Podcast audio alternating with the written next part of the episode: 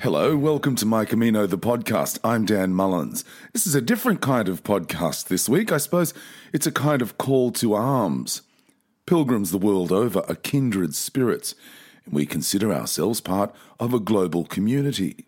Well, I want to reach out to my Camino friends and family this week to head out the front door and walk, or perhaps to climb onto a bicycle and ride, swim, jog, or even ride a horse. Of all the things I could ask you to do, I think walking is probably the most at ease principle because pilgrims love to walk. It's what we do. And if you're new to this podcast, it's a weekly discussion about the Way of St. James or El Camino de Santiago, a series of pilgrimages across Europe. The ultimate destination is the town square in Santiago de Compostela in the shadows of the majestic cathedral housing the remains of Christ's apostle St. James. Pilgrims walk from all over the world to feel the energy of the Camino. You're lured to the spiritual and historic path. It's renowned for its power of healing, healing hearts and souls, minds, and challenging the body. Well, I want to prevail upon the Camino community this week to consider the body. I lost a little brother to cancer last September, and cancer has touched my life deeply. Leo was just 49 years old, or 49 years young. And I like to think I can lend a hand where I can to help raise awareness of cancer prevention and treatment. As Leo was dying in the Olivia Newton John Hospice in Melbourne, the night was long, the city hummed outside, and I wandered the hallway to get a cup of tea.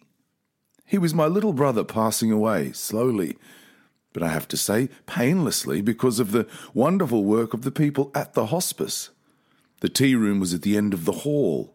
A sign hung on the eastern wall. It was about 2 a.m., and the lights of the city cast a glow across the glass. It said, Cancer can touch you, but not your soul, neither your thoughts nor your heart. Well, I want to talk about cancer this week cancer below the belt, prostate and testicular cancer, bowel cancer, penile cancer. The program is based here in Australia, but people all over the world are invited to join us. Below the Belt is, is run by what's called ANZUP, A-N-Z-U-P, the Australian and New Zealand Urogenital and Prostate Cancer Trials Group. I have two guests this week. I'll start with Joe Esposito. Joe is chair of the ANZUP Fundraising and Promotions Committee, and he's also a pilgrim. Welcome, Joe. Thank you very much, Dan. Very pleased to be here. Yeah, we'll get to your Camino story in a moment, but first, how did you become involved with ANZUP?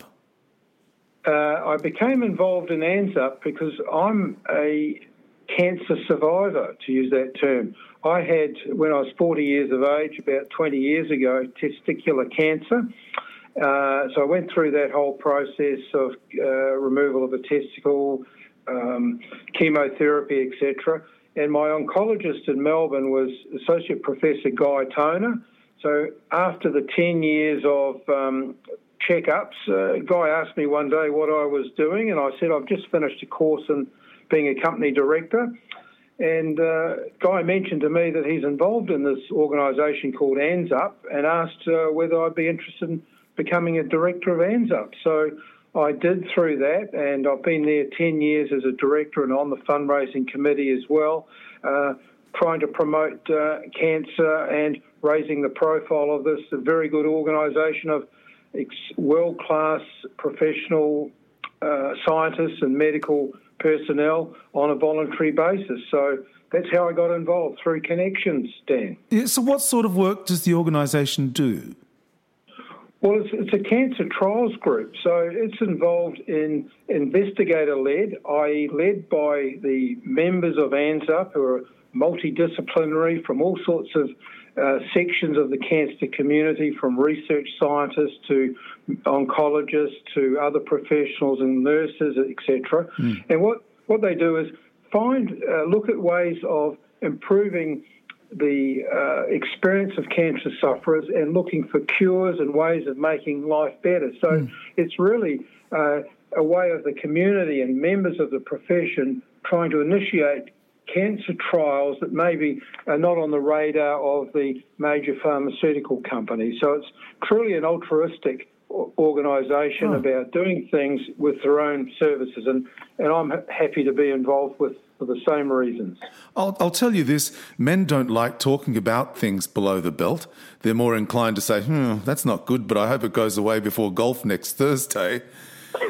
but ANZUP is not just about cures and treatment, is it? It's about helping as well, and helping most importantly with information.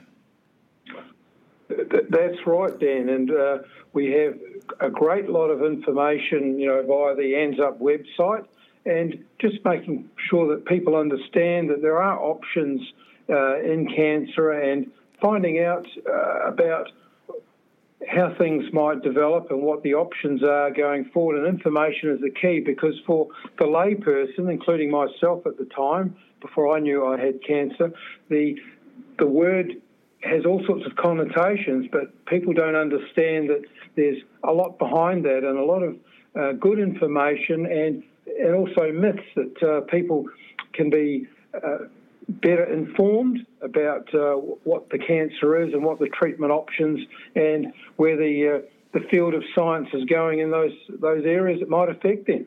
Yeah, because I know that one of the greatest challenges in terms of cancer is that no one really knows what's going on. And no one likes to ask questions because they're frightened often of the answers. Um, so, could ANZUP in a way, I know it's focused on trials and, and, and, and, and that aspect of, of the cancer journey, but could it also be a conduit for finding out more and perhaps so, some of those answers that you don't want to ask the questions to get to those answers? I think so, Dan. The, the website is a good source of uh, information, the ANZUP website, public website. So there's information about the type of um, uh, cancers that we, we look at and yeah. the, the issues there. But there are, you know, uh, various ways of getting information. The main thing I've, I've found is the uh, medical professionals in this field are very open to answering questions. So I think uh, the general public, and as I say, I was a member of, of that as well, are reticent about asking, but the the people are involved in cancer are very special people, and they can always be tapped for their knowledge and answers to uh, questions that might be burning but not not mm. uh, asked. So yeah. I can say uh, for sure that the uh, people in the industry are, are very humane feelings for cancer sufferers because it is a terrible disease and everyone's trying hard to find cures and uh, solutions. Yeah, yeah. So tell us, Joe, tell us about the Below the Belt Your Way Challenge. Well, the Below the Belt Your Way Challenge is a new uh, initiative, uh, pretty much because of the pandemic environment uh, in Melbourne, that we can't have our normal cycling uh, challenge the pedalthon that we have every year in Melbourne and also in, one in Sydney. So this is a way of uh, engaging people to assist in fundraising without being involved in groups because at the moment we with um, social distancing we can't do that. But it's a way of allowing individuals to sign up and help fundraise but in their own uh, way whether it's walking whether it's running cycling swimming.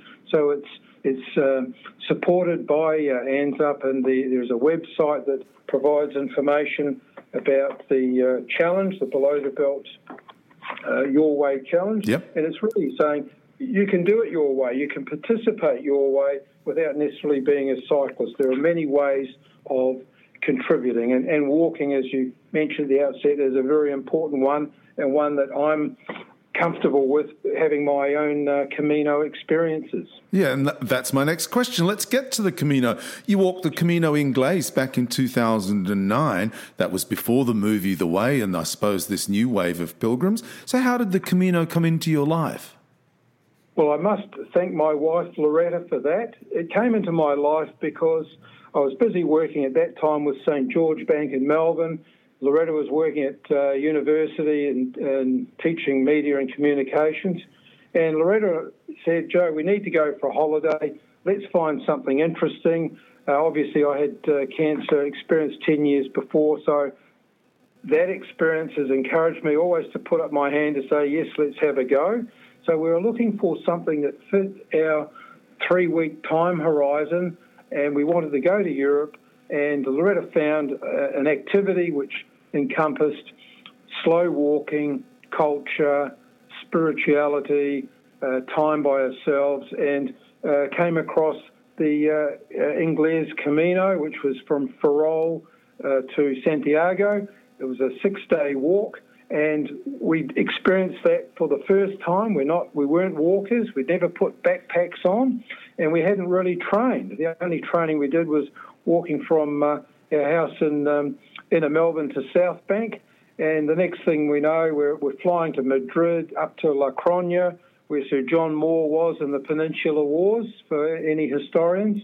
Then uh, a bus to Ferrol, where Franco was born, put our backpacks on, and walked all the way to Santiago. And the experience was absolutely fabulous. Uh, and we became hooked in Caminos from that. So we said every holiday that we can have, we'll try to walk in a slow travel experience. And, and as you know, Dan, walking in solitude, a beautiful countryside, art, culture, people. It's a it's a um, it's a almost a religious experience, and obviously for some people it is. For us, it was a spiritual time and a time where Loretta and I, without other people, we ended up having such a great time talking, experiencing the trials and tribulations of finding our way, finding the route. And, and when we did the Inglés Camino, I think there were only about 1,000 people a year doing that, uh, walk that walk, that particular walk. And we, we didn't see another pilgrim. We were pretty much on our own. And we had, had some good good experiences. And you mentioned the, the Way movie uh, was coincidental, but when we were in the Parador in Santiago, across from the cathedral, having coffee one yeah. afternoon, right next to us was the producer of the Way movie, wow. and in town were all the cameramen. So, oh, there you go. So it was a small world, and uh, we also had uh, an anecdote where we we walked you know, the path through uh, Pontedeume, Betanzos, and my pronunciation's not the best, or Dares, which is slightly off the track.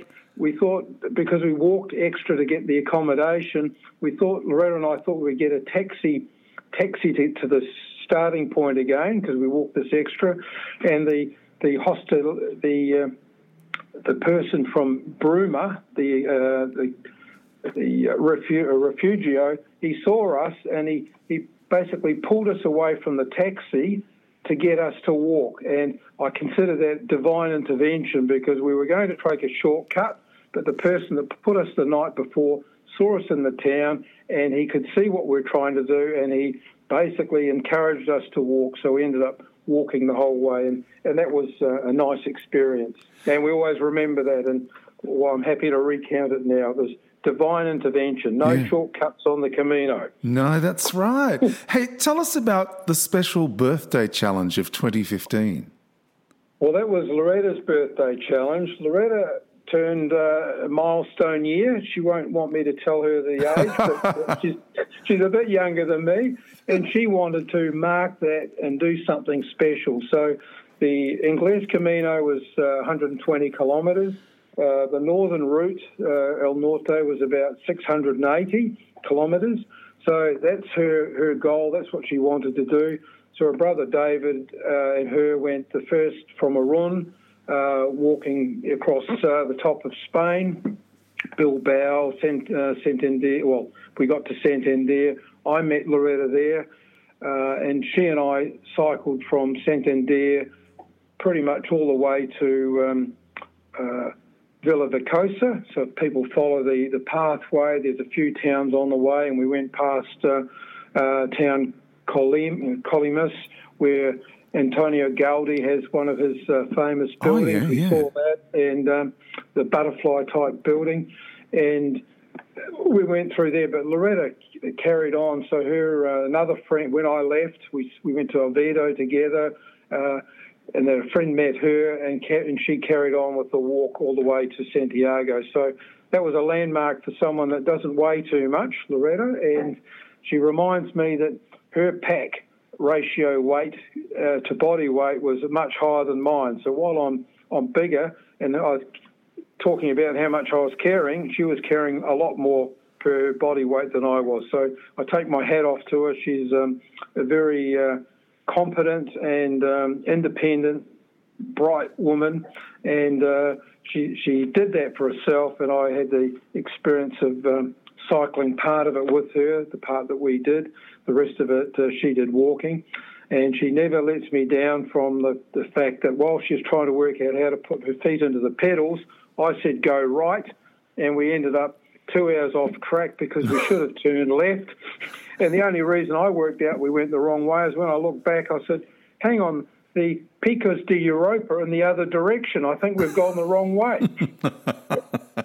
so that, that, was a bit of fun, that one. Men don't like being told they don't know where they're going.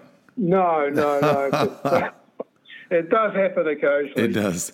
Hey, and then last year, there's some unfinished business, the way of St. Francis. You walked from Assisi. Uh, just tell yes. us, tell us what that, that, that walk is like from Assisi to Aron. Paint us a picture. What's it like? Uh, it is beautiful. Yeah, the, they say um, it is. Yeah, it is beautiful. So we wanted another walk. Obviously, we love Santiago, but we wanted to try different things. So never had never been to Assisi before. We'd been to Italy. Assisi as a town is uh, fantastic. The um, cathedral is is beautiful with the Giotto paintings and um, or frescoes rather. So that was great but the walk was out of Assisi, and there's again just Loretta and I. We don't go in groups. We find our way. We go sort of uh, was you know uh, around Easter time or a bit before, so the climate was good, uh, and we're really walking pretty much along a hillside um, through olive groves, through vineyards, oh. mainly olive groves from town to town, and the towns were, and you would have probably heard them. There was um, uh, Spello, a beautiful town. That was the first uh, wow. First day's walk. Trevi, another beautiful town. Spoleto, another beautiful town. The Spoleto Film uh, Music Festival. Not that we saw that, but these are magnificent towns.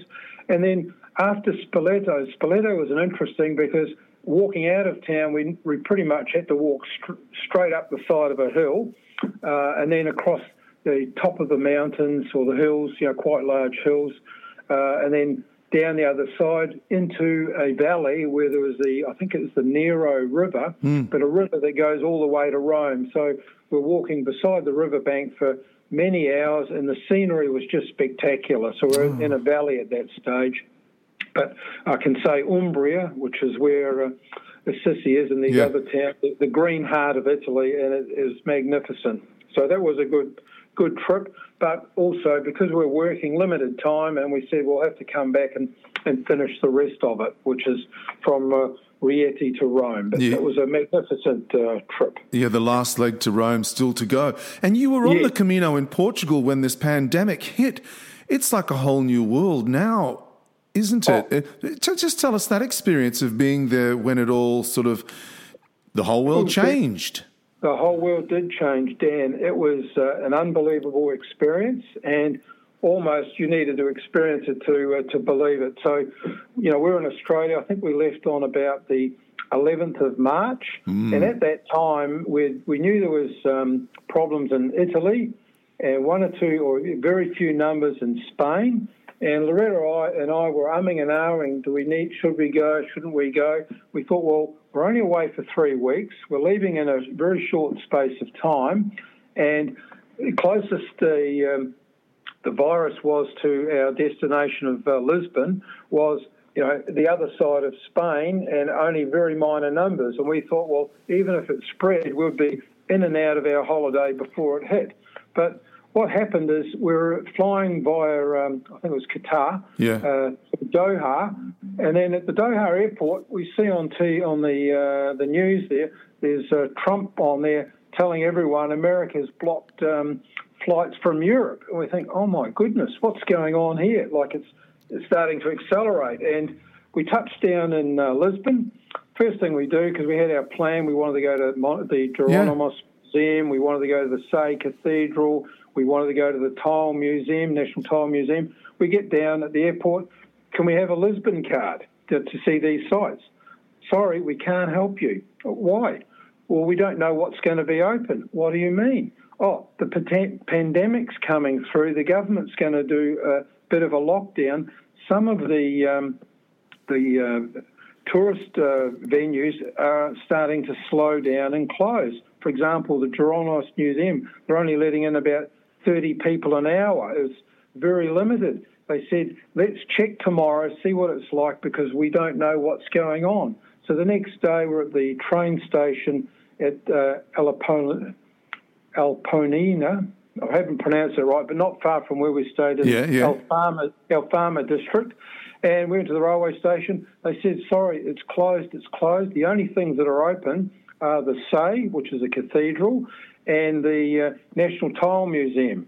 So we managed to see those the um, you know that day and the next day. Well, the next day we walked to uh, we walked from where we were in Alfama to the National Tile Museum. It's about a uh, ten kilometre walk. Yeah, saw that fantastic. Uh, but that's the only thing that was open. There were plenty of tourists around. I think there was a cruise ship in town, but things were closing down rapidly. There were police around, etc. But that next day, we put our backpacks on and we walked up the Tejo River because we went to Portugal to walk the uh, Camino, uh, the Portuguese Camino till Fatima and we thought let's let's have a look at that. We've heard about it. There's another walk, a different country, yeah. and experience what the Portuguese do. So uh, when we did that, we didn't see obviously many tourists.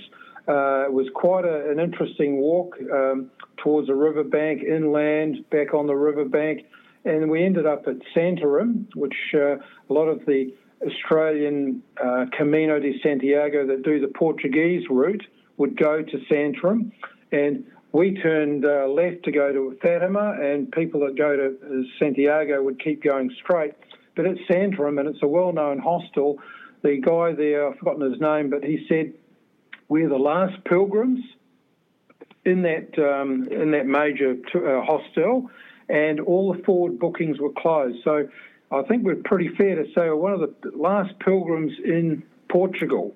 And then what we'd heard was uh, uh, people from Portugal had gone to, uh, actually from Porto, had gone to Italy and brought the virus back to Porto, and that's why the Portuguese government closed things down. So, you know, we had a, a, a very unusual experience. Yeah. Walk around with no people. We walk into uh, you know, the little village, have a meal, and and say there's social distancing already happening. You know, there's a table, can't sit on that table, another table.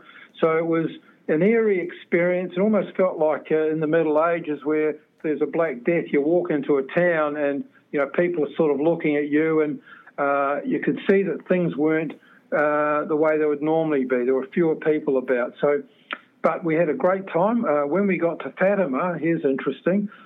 All the hotels were closed, and Fatima, I think, was only a few weeks before Easter.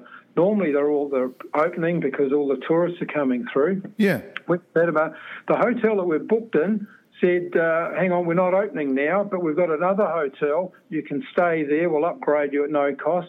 So we went to the second hotel that they owned. We were the only guests in the hotel, and we it's arguable we're probably the only tourists in Fatima. Goodness. And that is a big tourist destination. That's amazing.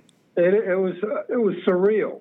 And when we had breakfast, we were the only people there, and the, the staff all had masks on. Uh, so everyone was in Portugal very concerned about the virus, and and I must say very compliant with government regulation, which yeah. could go could go back to their you know their uh, history, you know, Yeah. obviously with dictatorships and things. So it was a surreal experience to be in a, in a hotel. You know, I think it was six or seven stories where we were the only guests. Goodness. Uh, amazing. But that uh, is amazing. we we had a good time, you know, all the same, and we we toured to toured around. We had a car, and we were the only car on the road. And you know, people say stay at home, but we had no home to go to because we had you know different uh, places booked. In fact, we ended up staying longer in. Uh, Fatima than we planned because the next place that we are going to stay, uh, Nazaré on the coast, they said they contacted us and said, listen, because of the the virus, we prefer if you don't come because we've got older people. So we Yeah. said that's fine. So we made Fatima, our base, and we saw all of the, the famous sites, Tomar, Al etc. But unfortunately, only from the outside because yeah. these beautiful monuments were closed, and we'll have a, have a good excuse to go back and have a look on the inside. but we went to Coimbra as well. Uh, we did that, but the rest of it was um, hardly any people around. And then we went to the Alentejo region, which is where they have all the cork trees yeah. and things. Uh, yeah. But it was a fantastic experience. And then getting back to Portugal, or back to Lisbon rather, very eerie because uh, when we left Portugal before our walk, the place was crowded with people and tourists, but things weren't open. We are only there a couple of days. Yeah. When we came back, there were no tourists. Uh, everything was closed, and even the number 26 uh, tram, which I think is famous, the tourist tram, where sometimes you need to wait for an hour to get onto it. Loretta and I were the only people on the tram, and we did the Goodness. whole tour of um, Lisbon, you know, from one end of the tram line to the other, and then had about a five-hour walk back to our um, accommodation in in uh, El, uh, Alfama. But it was it was a great experience, and uh, even the people in the place that we stayed in Alfama, the, the the home, actually I can read it out. Sweet Lisbon Guest House we stayed at. Dear Loretta and Joe, hope this letter finds you well and you enjoyed yourselves so far despite the circumstances. Due to the coronavirus pandemic, we had to lay off our staff, and I'm personally taking care of some family members, so it's not possible to come daily prepare breakfast. So they gave us a little bit of cash for breakfast, gave us their um, bed and breakfast, and we were the only guests there, and uh, leave the key at the door. It was a surreal experience, Dan. hey, listen, Joe, it's uh, I, I, God, I, should, I could talk to you all day, but I think that the best part about your story is here you are, and and with Loretta, traveling the world, having these extraordinary experiences and it's because you're a cancer survivor. Yes. You're able to yes. tell these wonderful stories because yep. you came out the other side. What will you be doing for Below the Belt your way? Well, I think we're going to have to be doing some walking and uh, collecting some funds. So uh, it's a great cause. Um, spreading the word because you know, an individual can do so much, but it's it's really making other people aware, bringing making people conscious of the need that we're all in one community, and I must say the Camino helps that too. We're a community, and it's letting people know that everyone needs to help each other, and we're all human beings. Um, uh, we've got a passion for life, and you know I have learned don't put things off uh, and, and cancer sort of taught me that. That's why I don't get stressed about too many things. But you know, I'm doing my little bit, and and being on this podcast is another way of just letting people know about uh, ANZUP, what it's doing, because I can do so much, but it's more important to spread the word so that more and more people are aware of the good things that Australian scientists do. And I must say, the ANZUP has got world leading scientists. We're doing world class trials, international trials, driven out of Australia. And as I say, the professionals, the scientists, the medical people do this for the love of humanity, and it's all voluntary work.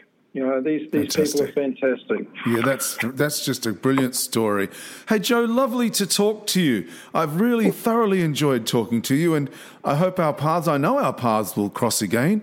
In the meantime, walk on. Congratulations oh. for the work you do to you and Loretta for living a full, adventurous post cancer life. Thanks for talking to us. Great. Buen, Thank you very much. Buen Camino, Joe. Yeah, Buen Camino. Thank you very much, Dan. Thank you. Joe Esposito there, the chair of the ANZUP Fundraising and Awareness Committee. If you're reaching for a pen, the website to go to to sign up is belowthebelt.org.au. Belowthebelt.org.au. Below the Belt Your Way is encouraging people all around the world to get up and get moving in any way they like, whether that's cycling, walking, or running. All they need to do is run, walk, or cycle as many kilometres as they can throughout the month of September. Participants will be encouraged to fundraise as they take part in the challenge, sharing their progress with friends, family, and colleagues to help support them along the way. Participants can exercise at home, in the office, or outdoors and take part with their family, colleagues, friends, or just by themselves. They can choose to exercise every day or intermittently throughout the month of September. It really is just doing something your way to help raise awareness and funds for below the belt cancer research and keeping your mind and body healthy at the same time. I mentioned I had two guests. Well, I have on the line Joe Stubbs, who's one of the volunteers from the program, and a pilgrim too. Hi, Joe. Hi, Dan. How are you? I'm really well. You're one of the volunteers, the ANZUP volunteers, as I said. Why did you get involved? Oh, gosh, why? Well, I knew the uh, CEO, Marg McJannett. She nursed my sister many years ago, and she nursed my sister in law. Um, and then our sons ended up playing rugby in the same uh, team when they were much, much younger, and we became friends through that. And then she mentioned to me about well, she mentioned to me a long time ago she was looking for volunteers. Um, and about eight years ago, I took her up on that and wandered in, and I've been making a nuisance of myself ever since. I mentioned to Joe earlier that I'm uh, men don't like to talk about issues below the belt, right? And this is about not only raising awareness but also raising funds and and providing research or money toward research for for better understanding of some of those issues. Is that uh, did I sum it up right? Is that about the right way to to sort of talk about what ANZUP does and and and what is oh. what is your role as a volunteer? Like, how do you help? Uh, well, my, um, myself and there is another volunteer, Leslie, as well.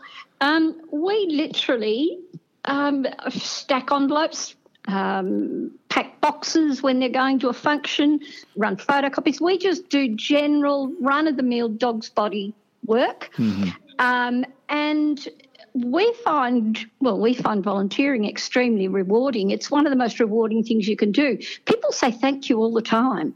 Because you don't get paid for it, you just get so much thanks, so much gratitude. Um, it's a bit overwhelming sometimes. But they're a really fun crew.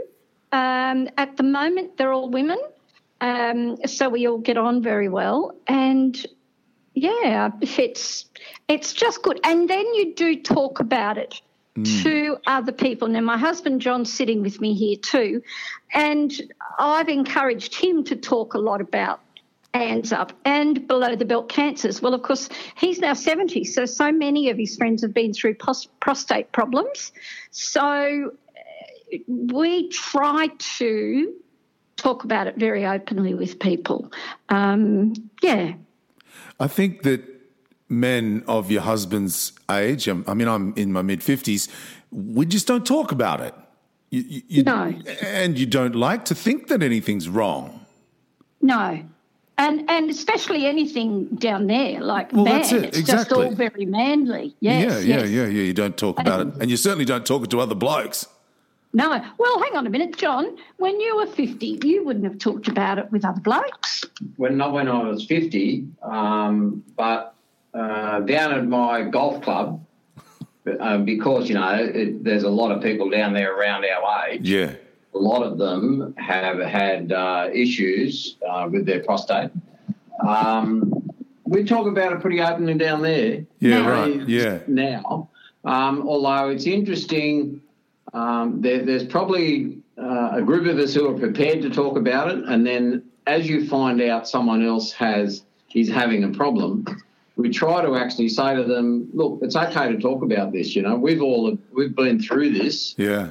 Um, if you want to ask some questions, you know, or someone says, "Oh, I'm going to have an operation," well, fortunately, I haven't had an operation, but my best mate has, and uh, and he had a you know, a bit of an ordinary experience with it as, as a, you know, the after effects of it. Yeah. Um, and and he grabs these people and says to them, "Listen, don't think that everything's going to be bloody roses. Um, there's a few issues that you need to be aware of going down this path. Um, and you can find and generally, when you then open up to someone like that, they respond and they start asking questions and make comments, and so it's it's definitely getting better. Yeah, I, I think that's very true. What about you, John? Are you better? Um, okay, my my yeah, my personal situation is I haven't had to have an operation. I've still got, I have got prostate cancer, um, but it, my specialist is telling me, listen, you'll die, but it won't be a prostate cancer; it'll be something else. Oh, okay. Uh, so that is that. That's the situation where they say you'll die with it, but not from it. Correct. That's yeah. exactly right. He yeah. he said, look, every you know, I go to see him every once every six months, and he said, I'm getting bored with seeing you. Um, you know, there's nothing to report every time you come. So I think, oh, well, that's a good result at least. Yeah, hundred percent. Uh, yeah, hundred percent. But you just need to be aware of it and keep up to date with everything and and keep a correct. check on I everything. Mean, you, know, you, never know with anything, but no. um, I, he's he's given me enough comfort for me to say that I don't think it's going to be an issue for me. Um, uh, but like anything, you know, you have biopsies. The biopsies have side effects. Um, you know, anything that any operation you have um, has has an after effect. Yeah, yeah, yeah. Oh, good advice. Well, nice to talk to you, John. I wasn't expecting to hear from you, but that's lovely. It's good to get the bloke's perspective. Hey, Joe, can we go back to you just for a sec? Yes. Tell us about the Camino. Oh well, uh, we did it in 2018, and it was something I don't even remember what what really enticed us to do it. I think it was one of those things we heard people talking about it, and then somebody said, "Go and see the movie The Way," which we did. Yeah, yeah. And two of my mates, Jack and Tony. Oh yes, and then two of John's golf mates had done it. Yeah. Um, and and we thought, oh, we can do this. You know, no worries. Uh, but I mean, I have to say, we only did oh. five days. We we walked right. from Sarria to Santiago de Compostela. Mm. But what did Joe Esposito do? Did he do longer than that? Yeah, he's done about three or four, and he's done he's yeah. done quite a few long ones, real long ones. But Sarria to Santiago is a beautiful walk. What did you make of it? Oh, look, it was just wonderful. The the feeling of um, mm. camaraderie is fantastic. Um, we um, it, it was quite funny. We came across one young man who turned out to be a postie, a post, postie, postman from Manly, and uh, he's done it lots of times. He he's a single bloke, probably about forty, and he works and then he takes months off and every couple of years he walks another part of the Camino. And this time he said that once they got to Sarria, it was a bit like a carnival after that because, you know, it's just those tourists who do that the last 115 Ks. They're yeah. not for real. um, so we, we all had a laugh about that. But, it, you know, for people like us, it was still a fair old effort. And yes, I would do it again. And uh, sadly, with COVID, knocking us out of European travel, probably at our age for a couple of years at least. We may have missed the boat on doing another another yeah. stretch of it. You yeah. know, by the time we get back on a plane, walking a couple of hundred k's over a couple of weeks might not be. Um, oh, I was going to say wise, or possible. We might not be capable. Yeah, yeah, I know. It's a it's a real shame, isn't it? This new world order. We, I mean, I there are so many unanswered questions, but so many, yeah. you know, so, and so many missed opportunities. Joe, what do you think you might do for the challenge for Below the Belt Your Way? Well, I'm not quite sure whether I'll actually be participating because I took advantage of the lockdown and I had my bunion operated on 10 weeks Ow. ago. So I'm still not Ow. moving like a Melbourne Cup winner. Um, but I will be sponsoring a number of people who are doing it. That's not a joke, thanks, Dan. A bunion is a bunion, and it I, can be a very, very serious. I know, I know. It's just that when you said I'm not quite running like a Melbourne Cup winner, that made me laugh.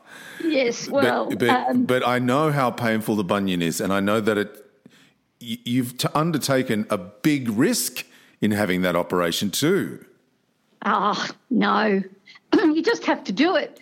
You know, you just and it's not it's not such a big deal. I, am actually finding since I've been released by the surgeon who said you can go for a 20 kilometre walk now if you want to. Um, I'm finding that my leg isn't quite responding the way he suggested it would. So, right. you know, it, it's slow but surely. But I guess my goal by the end of September would be that I can um, do a 10 to 12 kilometre walk.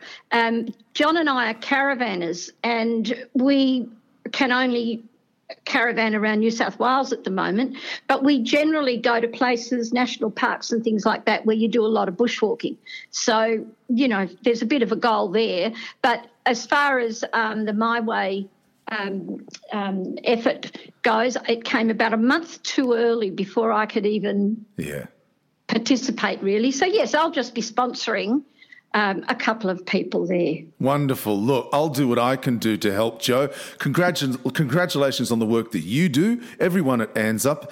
And if there's a particular message I'd like to get out to men this week in particular or this month, it's get checked out.